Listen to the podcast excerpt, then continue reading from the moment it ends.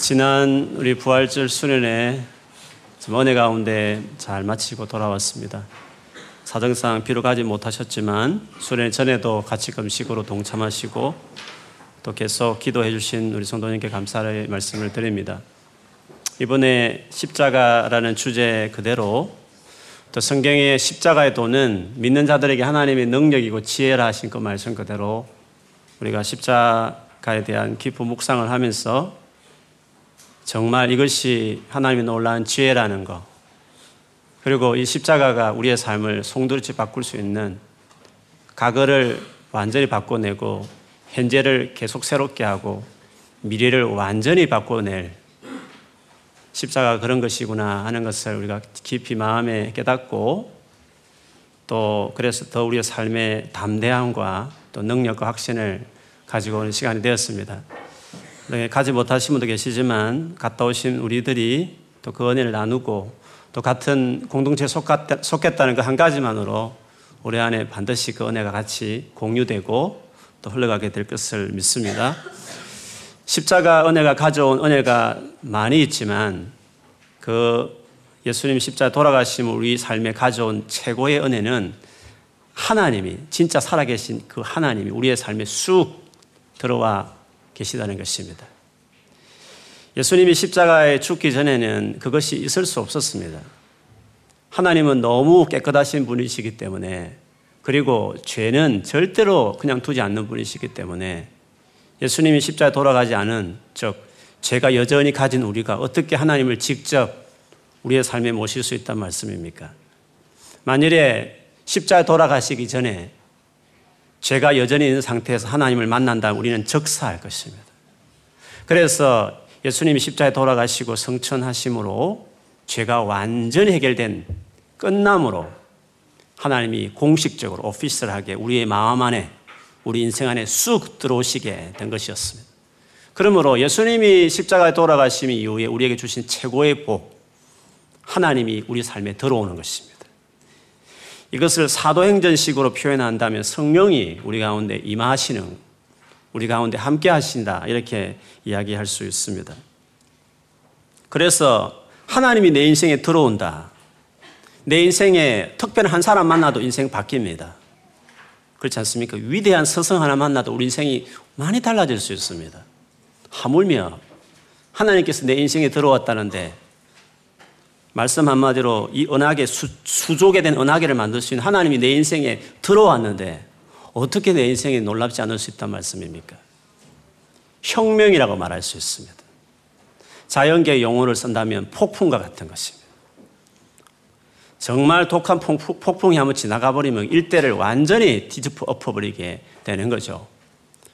그래서 인명 피해도 있고 사람도 다치고 죽기도 하고 여러 가지 재산의 피해도 입게 되는 것입니다. 그러나 폭풍에 좋은 점이 있습니다. 정말 그냥 해가지고 안 되는 이 세상에 여러 가지 자연의 오염된 것들이 한번 폭풍이 힘으로 쳐버리면 바다도 뒤집어 퍼버리고 대기권도 바꿔 버려서 요즘 대선 용어로 한다면 완전히 설거지를 어, 해버리는 것입니다. 그래서 깨끗하게 청소해 버리는 그런 폭풍이 있기 때문에 자연계가 깨끗해지고 또 유지되는 것이죠. 우리의 삶을 근원적으로 바꿔 놓을 수 있는 이 첫 단추, 하나님 당신, 성령께서 우리 안에 오시는 거 너무 중요한 것입니다. 그렇게 하기 위해서 어떻게 될까? 예수 그리스도를 믿는 것입니다. 온 마음을 다해서 예수님이 나의 구주다. 하나님 나를 구원하기 보내신 유일한 솔루션이다. 그분이 나의 주인이다. 전심으로 그렇게 인정하고 받아들이면 놀라운 건 하나님이 여러분 인생에 들어가 버립니다. 놀라운 삶의 변화를 이룰 수 있는 포텐셜을 여러분 가지게 되는 것입니다.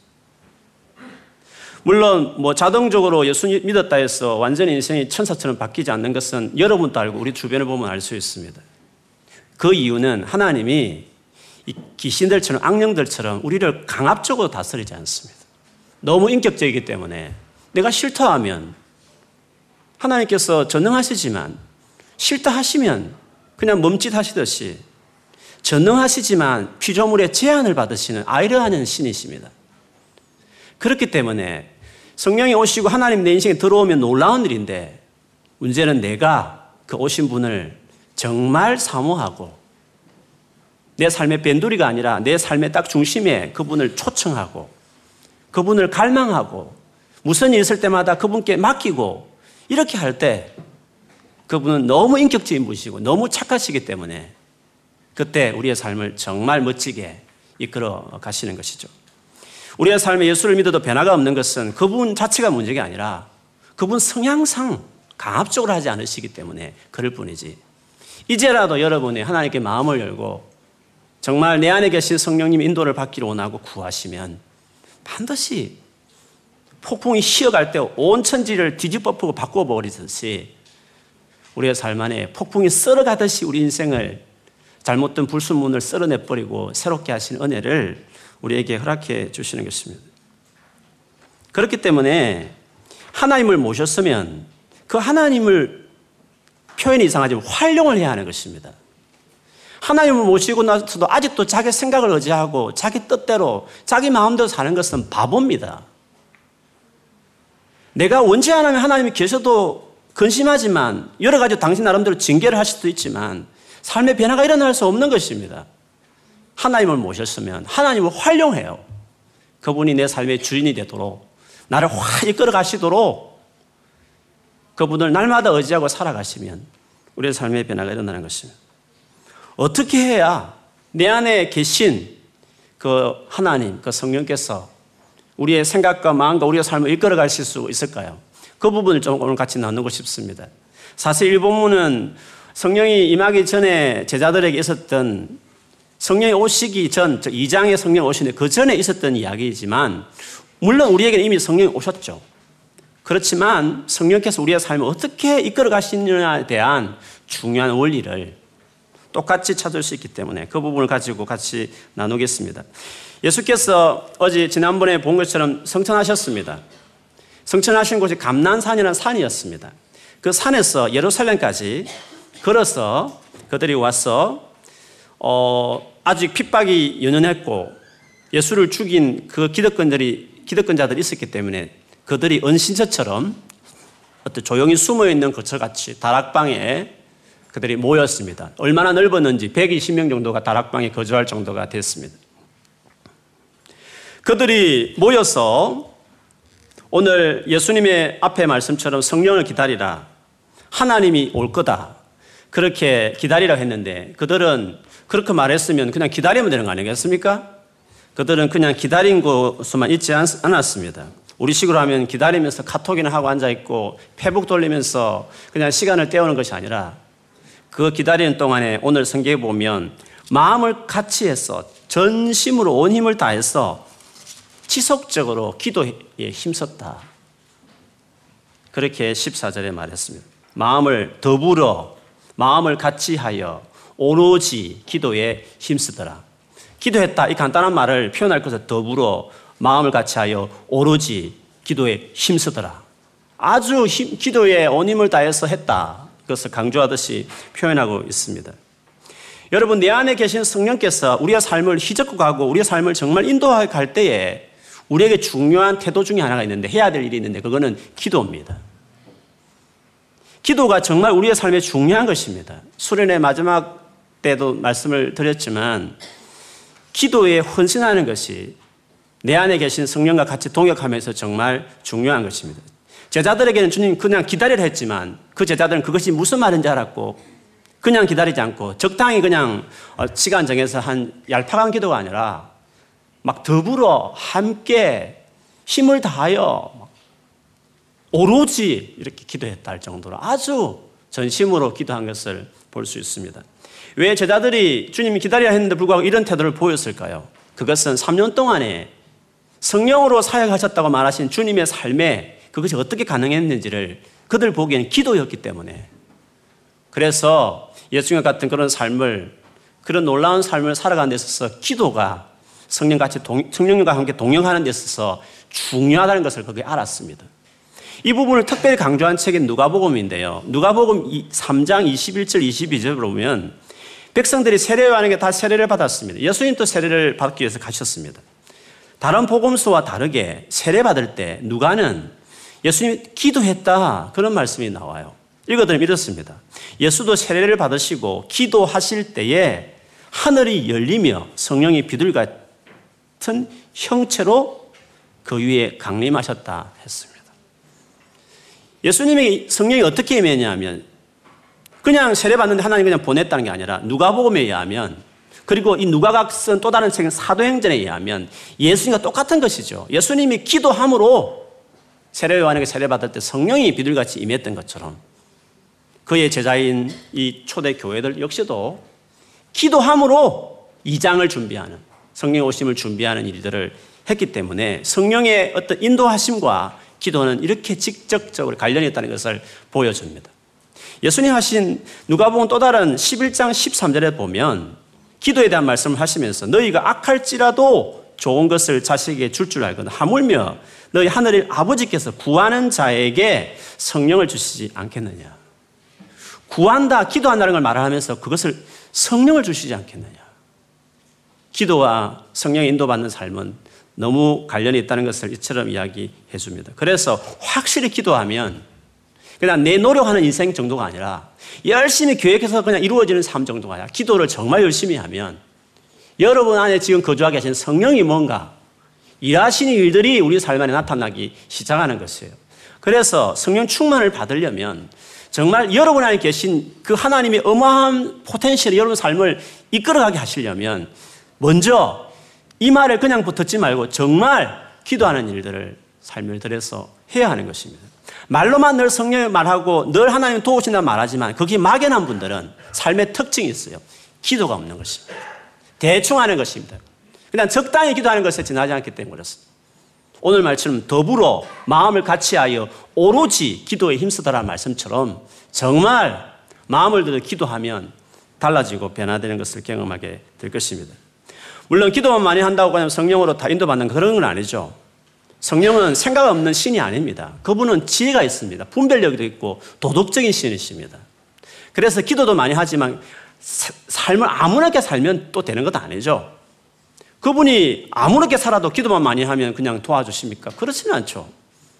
그분은 인격적인 분이시기 때문에 그분 보시기에 하나님 말씀대로 살려고 하는 태도도 필요하고 잘못했으면 회개도 해야 될 것이고 그리고 성령이 오신 목적이 하나님 나라와 의를 위해서 예수 그리스도를 전하기 위해서 이 땅에 오셨으니까 거기에 내 삶을 드리는 그것을 나의 삶의 비전을 딱 정하고 나도 그렇게 살기를 원한다 내 삶을 그렇게 드리기 원한다라는 자기 삶의 목표를 딱 거기에 성령과 맞췄을 때 부부 관계도 그렇지 않습니까?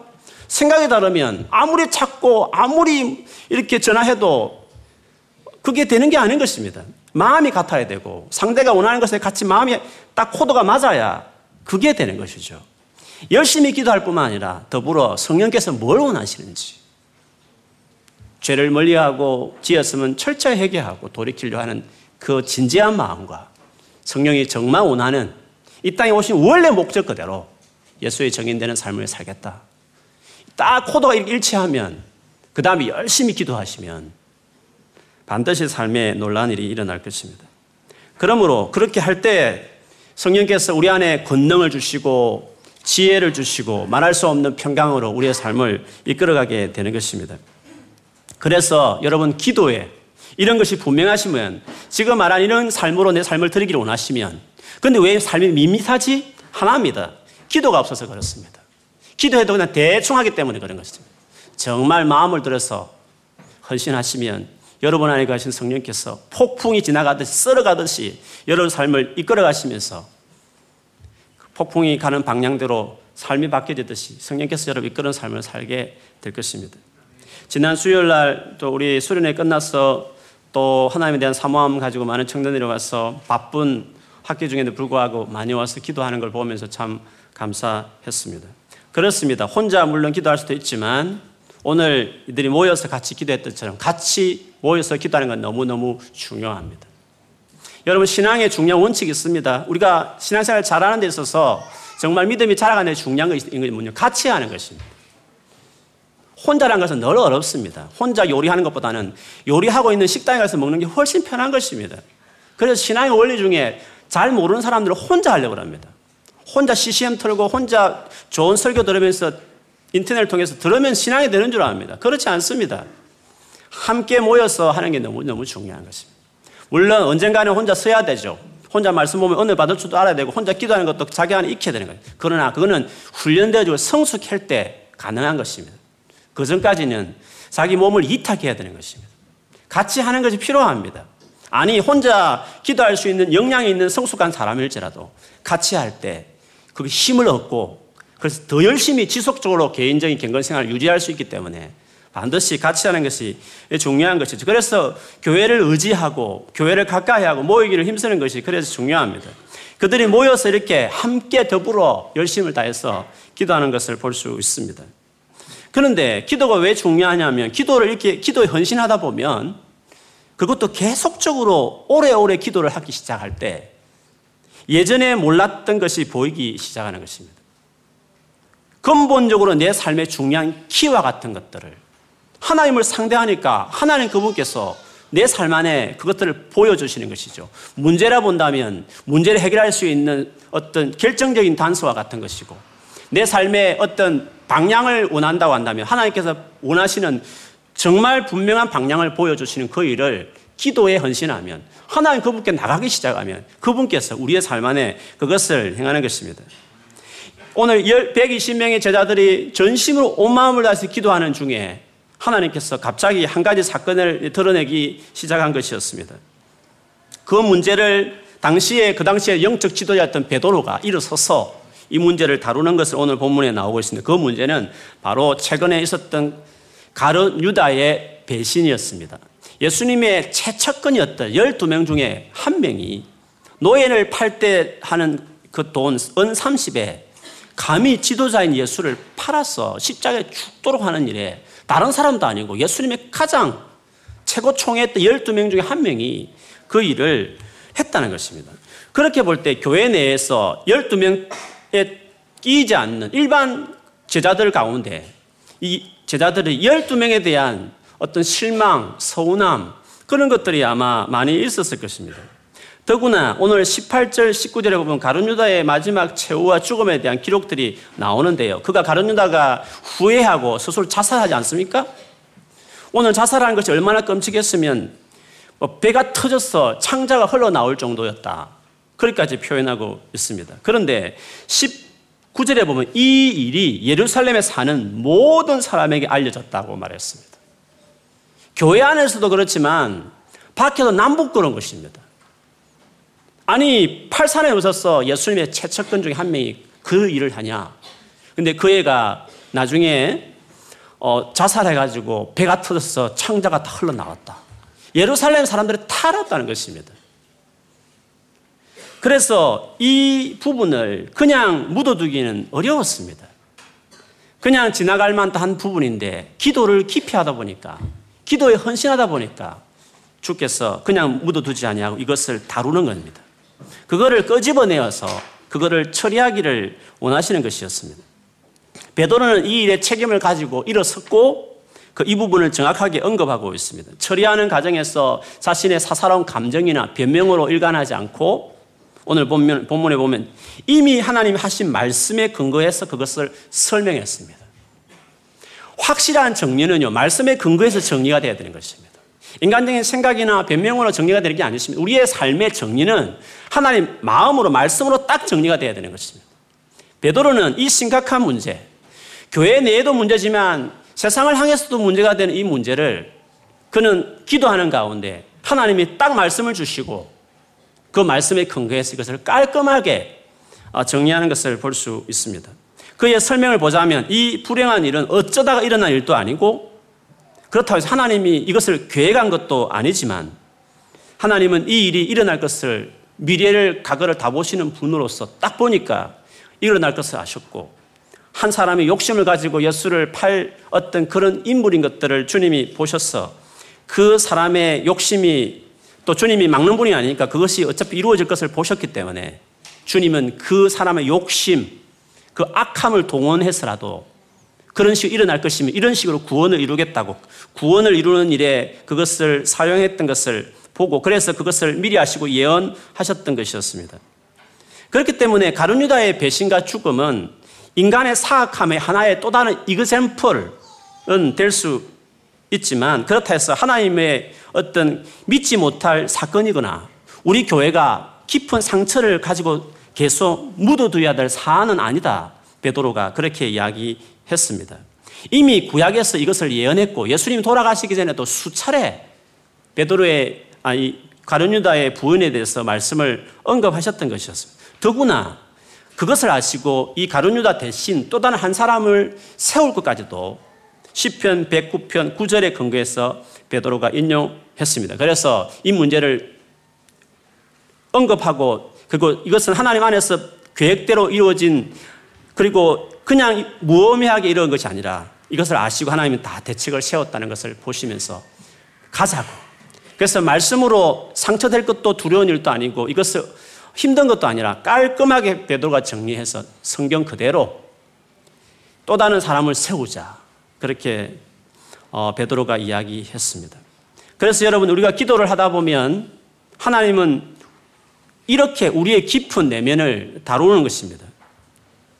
그냥 묻어버리고 싶은 나의 가거들, 그 상처들, 죄와 잘못된 동기들, 그것들을 쿡쿡 찌르면서 그걸 다루자, 드러내자, 이렇게 우리에게 말씀하시는 것입니다. 그냥 아무 문제 없이 잘 지나가고, 지나가는 내인데 왜 이것을 새삼스럽게 내 삶을 태클을 거나 혹은 나를 이렇게, 어, 터집을 잡나 그런 것이 아닙니다. 주님 보시기에 그거를 그냥 무난하게 살 수 있지만 나와 확실하게 동행하려면 내가 확실하게 너를 통해서 내 삶을 이루려면 그것은 다뤄야 되겠다. 내가 완전하게 너의 삶을 이끌어가기 위해서는 가거사지만 그것을 정리해야 되겠다. 그래서 하나님 앞에 올인하고 기도에 전념했을 때 하나님 미처 몰랐던 그냥 대수롭지 않게 여겨졌던 그렇지만 사실 주님 보기에 가장 심각했던 그 과거의 문제를 끄집어내어서 그리고 완전하게 하나님의 말씀의 관점에서 그걸 확실하게 정리해서 가는 그것을 우리에게 거기서 보여주는 것입니다. 그래서 한 명을 세우게 되는데 조건은 그랬습니다. 예수님 초창기 때부터, 즉 세례 받을 요한에게 세례 받을 그때부터 최근에 성천하실 그때까지 이 긴 장기간 동안에 중간에 따르다가 탈락한 사람도 많았겠죠. 초창기부터 지금까지 따랐던 사람들 중에 한 명을 세우자고 사도로 세우자고 이야기했습니다. 다 수소문 해보니까 126명 중에 딱 두 명이 해당이 됐습니다. 그 두 명에 대한 이름을 23절, 24절에 언급하고 있습니다. 한 사람은 요셉이었습니다. 또 한 사람은 마띠아라는 사람이었습니다. 그런데 이 요셉에 대한 것은 좀 설명이 깁니다. 바사바라고 하기도 하고 유스도라고 하는 요셉이다 이랬습니다. 한 사람은 또 한 사람은 마띠아였습니다. 요셉에 대한 설명은 이름이 세 개나 나왔습니다. 아마 보건대 요셉은 좀 유명했던 것 같습니다. 원래 유명한 이름이 많지 않습니까? 그래서 인간적으로 볼 때는 요셉이 사도가 되기에 적절하다 싶었습니다.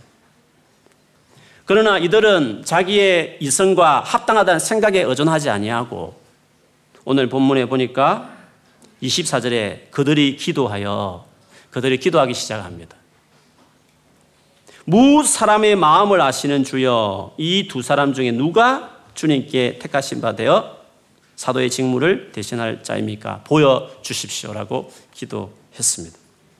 마음을 정확하게 하시는 하나님. 우리가 보기에는 요셉, 요셉인데, 그러나 우리보다 더 탁월하시고, 우리가 보지 못하는 분과 다 보시는 하나님 보시기에 두 사람 중에 누가 더 합당하냐고. 기도하고, 고약적인 방식이지만, 이때 이 이후에는 제비뽑기는 없지만, 성령 오신 이후에는 제비뽑기는 없지만, 그 전까지는 구약식인 방식으로 제비뽑기를 그래서 하나님께 어하고 맡겨서 하게 되는데 그때 우리가 본문에 나오듯이 마띠아가 이제 사도로 뽑히게 되는 거죠. 그렇습니다, 여러분. 기도는 우리가 정말 합당하게 판단할 수 있는 것 있지만 우리의 마음, 우리의 생각, 우리의 뜻 그 이상 더 완전하게 보시는 하나님 그분에 의해서 이루어지도록 하는 것입니다.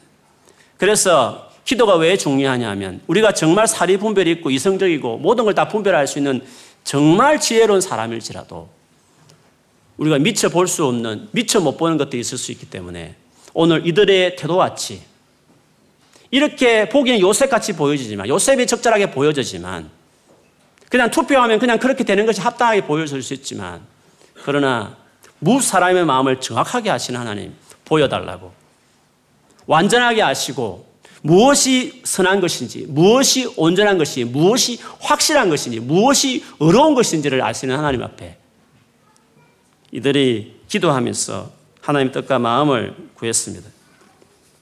그랬더니 하나님께서 정확하게 보시고 마띠아를 세웠고 일설에 하면 마띠아는 에디오피아 가서 순교했다.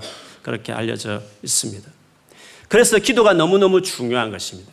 기도는 우리가 보지 못하는 걸 더 보게 하고 더 깊이 들어가고 들어가서 더 확실하게 주의 마음을 딱 얻게 될 캐치하게 되는 것이 기도와 같습니다. 물론 기도하지 않더라도 분별되어 있는 사람은 사리 분별 이렇게 할 수 있습니다. 그러나 우리 한계 이상 우리가 미처 생각하지 못하는 부분까지 보시는 하나님의 인도를 받으려면 기도에 헌신해야 그때 주의 마음과 뜻을 우리가 알 수 있는 것입니다. 10편 73편에 보면 아삽이라는 우리 시험 성가대 지휘자요 찬양팀 리더와 같은 정말 예배 헌신을 한 인물이 쓴 시입니다. 많이 언급했습니다만 이 아삽이 하나님을 믿고 섬기다가 되게 마음이 어려웠습니다. 요지는 그랬습니다. 하나님을 안 믿고 하나님을 마음대로 욕하는 사람들은 너무 잘 살더라는 거죠. 정말 너무 잘 살고 사업을 했는데 계획한 것보다 훨씬 더잘 사업이 잘 되고 죽을 때라도 암이 걸려가지고 암덩어리 때문에 고통당하면 발아가면서 죽을 때라도 잔인하게 끔찍하게 죽나 봤는데 편안하게 죽고 건강하게 살다가 마지막까지 편안하게 죽고 장례식도 거창하게 치르고 그렇게 악인들은 평생을 편안하게 잘, 잘 먹고 떵떵거리며 살고 죽을 때도 편안하게 이렇게 잠자듯이 죽는 걸 보면서 반면에 자기는 매일 고통스럽고 매일 벌 받는 것 같고 이렇게 주님께 헌신도 하고 바르게 살려고 하는 나는 왜 이렇게 고통스러운가? 그걸 이해가 안 된 것이었습니다. 그래서 아무리 인간적인 생각을 하려 해도 아무리 이성적인 생각을 바르게 분별을 하려 해도 이 상황이 해석이 안 되는 것이었습니다. 여러분, 우리의 생각이 분별을 잘해야 되지만 아무리 분별을 잘해도 아무리 따져봐도 해결 안 될 영역이 있어요. 아무리 생각해도 해결이 안 되는, 이해가 안 되는 왜 일이 일어났는지 생각하면 생각할수록 두통만 생기는 생각만 복잡해지고 마음만 살랑하고 여러 가지 이해가 안 되는 밤을 새우면서 수많은 사람 만나서 토론하면서 상의를 해도 해결이 안 되는 일들이 있는 거죠. 73편 같은 상황은 누가 봐도 어떤 사람 만난다 그 문제 해결이 되겠습니까? 아삽에 의하면 이랬습니다. 내가 어쩌면 이를 알까 하여 생각한 적 그것이 내게 심한 고통이 되었더니. 생각하면 생각할수록 고통스러운 거야. 사람 만나봐야 같이 씹는 것은 되지만 아무 해결이 안 되는 것이에요. 진정한 해결길이 안 되는 것이에요. 우리 한계는 그런 것이에요. 정말 분별력이 어떤 때는 분별 좋아 사람의 충고가 되지만 우리 인생 가운데 우리의 수준에서 해결 안 될 수 있는 영역이 너무 많은 것이에요. 그래서 그 정도의 삶을 살아가면 잘 풀리기도 하지만 어떨 때는 기, 결정적 순간 안 풀리는 거예요. 해결이 안 되는 것이에요. 미칠 것 같은 것이에요. 내 삶에 어떻게 해결이 안 되는 것이에요. 그래서 아사본 아무리 믿음의 사람이었지만 성경을 그렇게 잘 아는 사람이었지만 생각하면 생각할수록 내게 심한 고통이 되었다. 우리 인생에는 그런 문제가 많아요, 여러분. 머리 짜내고 아무리 생각해도 고통스러운 결론밖에 안 나는 일들이 너무 많아요. 정말 똑똑한 경험이 많은 사회인사나 여러분 선후배나 어른들 찾아서 이야기해도 해결이 안 되는 것들이 너무 많다는 거죠. 우리 인생에 깔끔하게 저 어리석에서 몰랐는데 들어보니까 일리가 있어. 와, 그렇구나. 이렇게 깨닫는 부분도 있지만 결정적 우리의 삶 안에 우리의 생각으로 해결되지 않는 이해가 안 되는 생각하면 생각을 더 머리가 아픈 잠이 더 안 오는 그런 상황들이 우리에 많이 있다니까요. 아삽이 그랬습니다. 근데 야삽이 어떻게 문제를 해결합니까? 그 다음 절에 보면 하나님의 성소에 들어갈 때야 하나님의 성소에 들어갈 때야 그들을 즉 악인의 종말을 내가 깨달았나이다. 깨달았다고 말했습니다. 그러면서 이렇게 말했어요. 주께서 참으로 그들을 미끄러운 곳에 두시며 파멸에 던지시니 그들이 어찌하여 그리 갑자기 항폐되었는가? 놀랄 정도로 그들은 전멸하였나이다. 주여 사람이 깬 후에는 꿈을 무시한 같이 주께서 계신 후에도 그들의 형상을 멸시하시리다. 우리의 이성으로 볼 수 없는 그들의 마지막 결국을 하나님이 보실 수 있는 거죠. 우리가 볼 수 없는 부분을 보게 하시고 우리가 깨닫지 못하는 깨닫게 하시는 것이 하나님이지 않습니까? 그래서 아삽이 생각으로 안 됐던 더 고통스럽게 했던 그것들이 있었지만 성소 하나님이 계신 그곳에 성소의 제일 끝은 기도의 자리고 향을 피우면서 기도하는 거기인데 그 끝에 기도의 자리에 깊이 들어갔을 갔더니 깨달았나이다. 못 봤던 것을 보게 하셨다. 그렇게 아삽이 말하면 그 이후에 확 상황이 바뀌어요. 여전히 어려움이 계속되었어요. 계속 삶에 어려움이 많았으나 자기는 복 있는 사람이다. 하늘 아래 땅 위에 사모할 자 수밖에 없습니다. 내가 죽을 때까지 주님이 행하신 걸 전파하며 살겠습니다. 이는 변화된 태도들이 도대체 어디서 나왔단 말씀입니까? 그것은 하나님 앞에 기도하고, 기도하되 더 기도하고, 기도하되 오로지 기도하고, 기도하되 전심을 다해서 하나님 앞에 기도하고, 자기 삶을 들었을 때, 하나님의 마음을 주시니까, 베드로가 기도하면서 하나님의 마음을 성경적으로 세트를 하면서 그 문제를 다시 보면서 초대교회의 문제를 깔끔하게 처리하시듯이 하나님의 시각이 내 삶에 들어오니까 하나님의 마음이 내 안에 들어오니까 골치 아프고 두통만 생기고 불면증이 시달리던 것들이 하나님 앞에 드리고 기도하기 시작할 때 하나님께서 마음을 주시니까 하나님의 뜻을 주시니까 하나님 우리에게 말씀하시니까 깨달았다고 감격에 젖어서 주님을 찬양하고 노래하는 아삽의 이 변화는 우리에게 기도가 얼마나 중요한지를 보게 하는 것입니다. 진짜 하나 된다는 것은 여러분 똑똑한 사람이 사례부문을 잘하는 사람이 회의를 이끌고 의견을 중재하면 하나 될 수 있는 이유 많습니다. 그래서 우리가 회의도 필요하고 토의가 필요하고 많은 사람들이 머리를 맞대는 건 너무 중요한 것입니다. 그러나 인상살이, 인상살이, 인생살이에 보면 그렇게 안 되는 영역이 많습니다. 그것도 중요한 일들이. 부부관계에 심각하게 갈등이 있는데 이것을 어떻게 풀어야 될까? 부모 자식 간에 이렇게 엉어리진 이 엉어리를 어떻게 풀어야 될까? 내 인생에 꼬일 때 꼬이는 이 문제를 도대체 어디서 손을 봐야 되나? 아무리 사람을 만나도 해답이 안 나오는 것입니다. 몇 년을 상담해도 해결이 안 되는 것들이 많이 있는 것입니다. 그게 다 필요 없다는 것이 아니라 그 스텝이 중요한데 그 더 중요한 것들을 더 활용하라는 거죠. 그걸 다 활용하라는 거예요.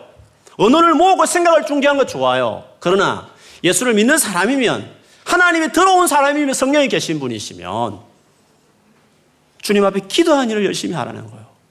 하나님의 마음을 구해요. 하나님 뜻을 구해요. 그러려고 주님이 여러분 삶에 계신 것이에요. 하나님이 그래서 여러분 삶에 같이 계시는 것이에요. 그분을 활용해요. 그분의 삶, 그분이 여러분 삶을 이끌어 가시도록 해요.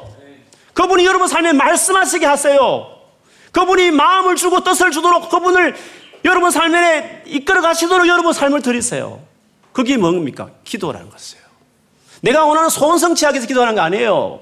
내가 문제를 해결하기 위해서 하는 기도 정도가 아니에요. 기도는 하나님의 마음을 구하는 것이에요. 내가 어떻게 해야 될지 주님 가르쳐 달라고 말씀드리는 거예요. 막 아래면 마음을 계속 쏟아내고 부으면 주께서 우리에게 당신의 마음을 주시는 거예요. 그걸 경험해야 돼요, 여러분. 그래야 수없는 어려움이 왔을 때 좌절하지 않는 거예요. 힘들지만 할 수 있다 한번 기도해보자. 이런 배짱이 생기는 것이에요. 두려워 떨지 않을 수 있는 것이에요. 기도가 뭔지를 경험한 사람은 그렇게 살 수 있는 것이에요. 내 안에 하나님이 계시다는 것이 어떤 의미인지를 우리가 알 수 있는 것이에요. 그래서 정말 똑똑한 사람들, 분별된 사람이 모여서 정도 이끌어가는 교회도 훌륭한 교회지만 진짜 하나 된다는 것은 모두가 기도하는 것이에요. 기도에 전심을 다하는 거예요. 그래서 A라는 사람도 하나님의 마음을 받고 B라는 사람도 하나님의 마음을 받고 기도하기 전에는 이 정도 생각했었는데 기도해 보니까 더 생각지 못한 하나님의 지혜들이 임하기 시작할 때 그래서 그것들이 같이 마음이 그래서 그 기도한 이후에 언론하고 마음을 딱 모할 때 그게 잡아먹고 확실하게 하나 되게 하는 것이에요. 그러므로 기도하는 부부가 그 가정이 하나가 되는 것이고 기도하는 교회가 하나가 되는 것이에요. 그래서 하나라는 것은 하나의 마음을 얻은 사람들이 모여서 하나를 이루는 것이에요. 우리가 런던에 서든지 여러분의 삶에 있어서 하나님 뜻을 이루고 하기 위해서 우리가 어떻게 해야 되겠습니까? 하나님께서 내 삶을 어떻게 이끌어야 할지 우리가 어떻게 알 수 있겠습니까? 요모요모 인포메이션을 얻고 수많은 앞에 간 사람 이야기도 들어보고 그리고 내 열어주는 방향을 보면 가는 것 좋아요. 그러나 중요한 것은 하나님이 여러분 인생에 계시니까 하나님을 여러분 인생에 모셨으니까 그분의 지도와 인도를 받는 것이 그게 지혜로운 것이고 그게 당연한 것 아니겠습니까? 어떻게? 어떻게 그걸 할 수 있단 말씀입니까? 그분께 기도해야 하는 거죠. 마음을 다해서 하나님께 기도하시면 미처 생각지 못하는 도무지 답이 안 나오는 나의 삶에 길이 있구나. 아, 하나님 마음이 여기 있구나. 그래서 기도에 헌신하는 것이 그게 지혜로운 사람이요. 개인도 살고 공동체도 그 마음을 하나가 되어서 아무 잡음 없이 하나님이 탁월한 그 지혜를 향해서 그 길로 나아가게 되는 것이에요. 오늘 함께 예배하는 여러분 안에 기도하고자 하는 열망이 실제로 기도되어지게 하는 하나님의 그 성령의 인도하심이 그 능력이 기도의 영이 여러분의 부어지기를 주 여러분 축원합니다. 그래서 오늘 예배 이후에 여러분 삶 안에 다시 기도의 자리를 회복하고 적당히 이건 회복 안 된다 하지 마시고 마음을 쏟아서 전심을 다해서 기도하셨어. 막혀있는 여러분 삶의 돌파구를 찾아내고 그래서 깔끔하게 처리하면서 주의 길을 가는 여러분 되었으면 좋겠습니다. 우리 교회 안에 이런 기도 영으로 충만한 은혜가 임하기를 축복합니다. 그래서 여기서 주의 뜻을 이뤄가는 그런 귀한 교회로 세워지기를 간절히 소망합니다. 같이 기도하겠습니다.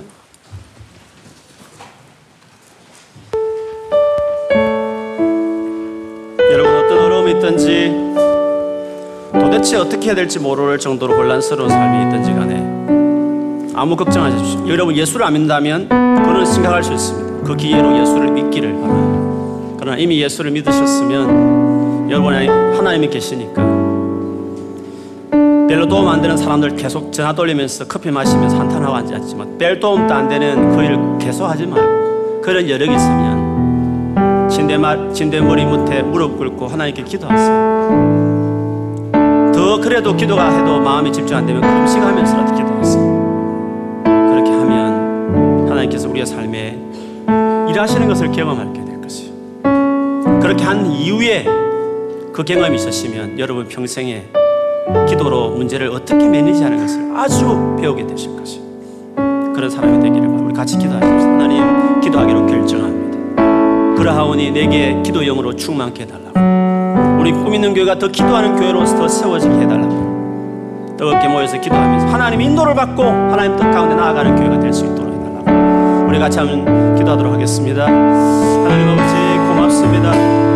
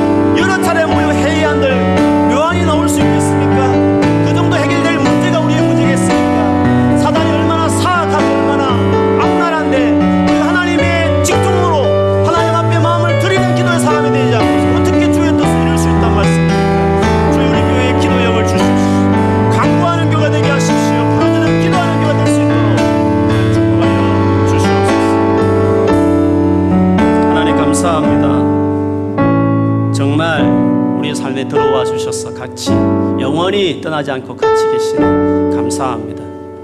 하나님 모셔놓고도 아직도 자기 생각과 열심으로 살아가는 바보 멍청이들이 많습니다. 사랑하는 아버지 기도하지 않는 자는 멍청입니다. 예수를 믿으면서도 기도하지 않는 사람들은 바보입니다. 그 수많은 자원이신 하나님을 모셔놓고도 아직도 자기 생각과 인간의 도움 안 되는 인간들 계속 찾아다니면서 커피 마시면서 거기서 위로를 찾는 사람도 아직도 많습니다. 하나님, 하나님 무시해서 너무 죄송합니다. 우리가 아직도 이런 태도를 고치지 않고서 어떻게 위대한 삶을 하나님 계획하신 삶을 살 수 있다는 것입니다. 주님 오늘 이 예배 통해서 생각을 바꾸게 하시고 다시 기도에 대한 여러 가지 상처가 있을 수 있고 기도했지만 응답되지 않는 개인적인 케이스가 있는지 모르겠지만 그럼 하나님 항상 우리 기도에 응답해 줘야 그게 진짜 신입니까? 주인이면 뜻이 안 맞으면 응답 안 해주는 것도 있어야 그게 주인 아닙니까? 아들까지 아끼지 않고 주신 하나님이 뭘 아까워하시겠습니까? 안 주셨을 때는 뜻이 있어서 안 주겠다 믿고 다 그것을 뒤로 젖어 놓고 언제나 한결같이 변함없이 기도 열정 잃지 않고 기도해야 그것이 주님의 사람이라고 믿습니다.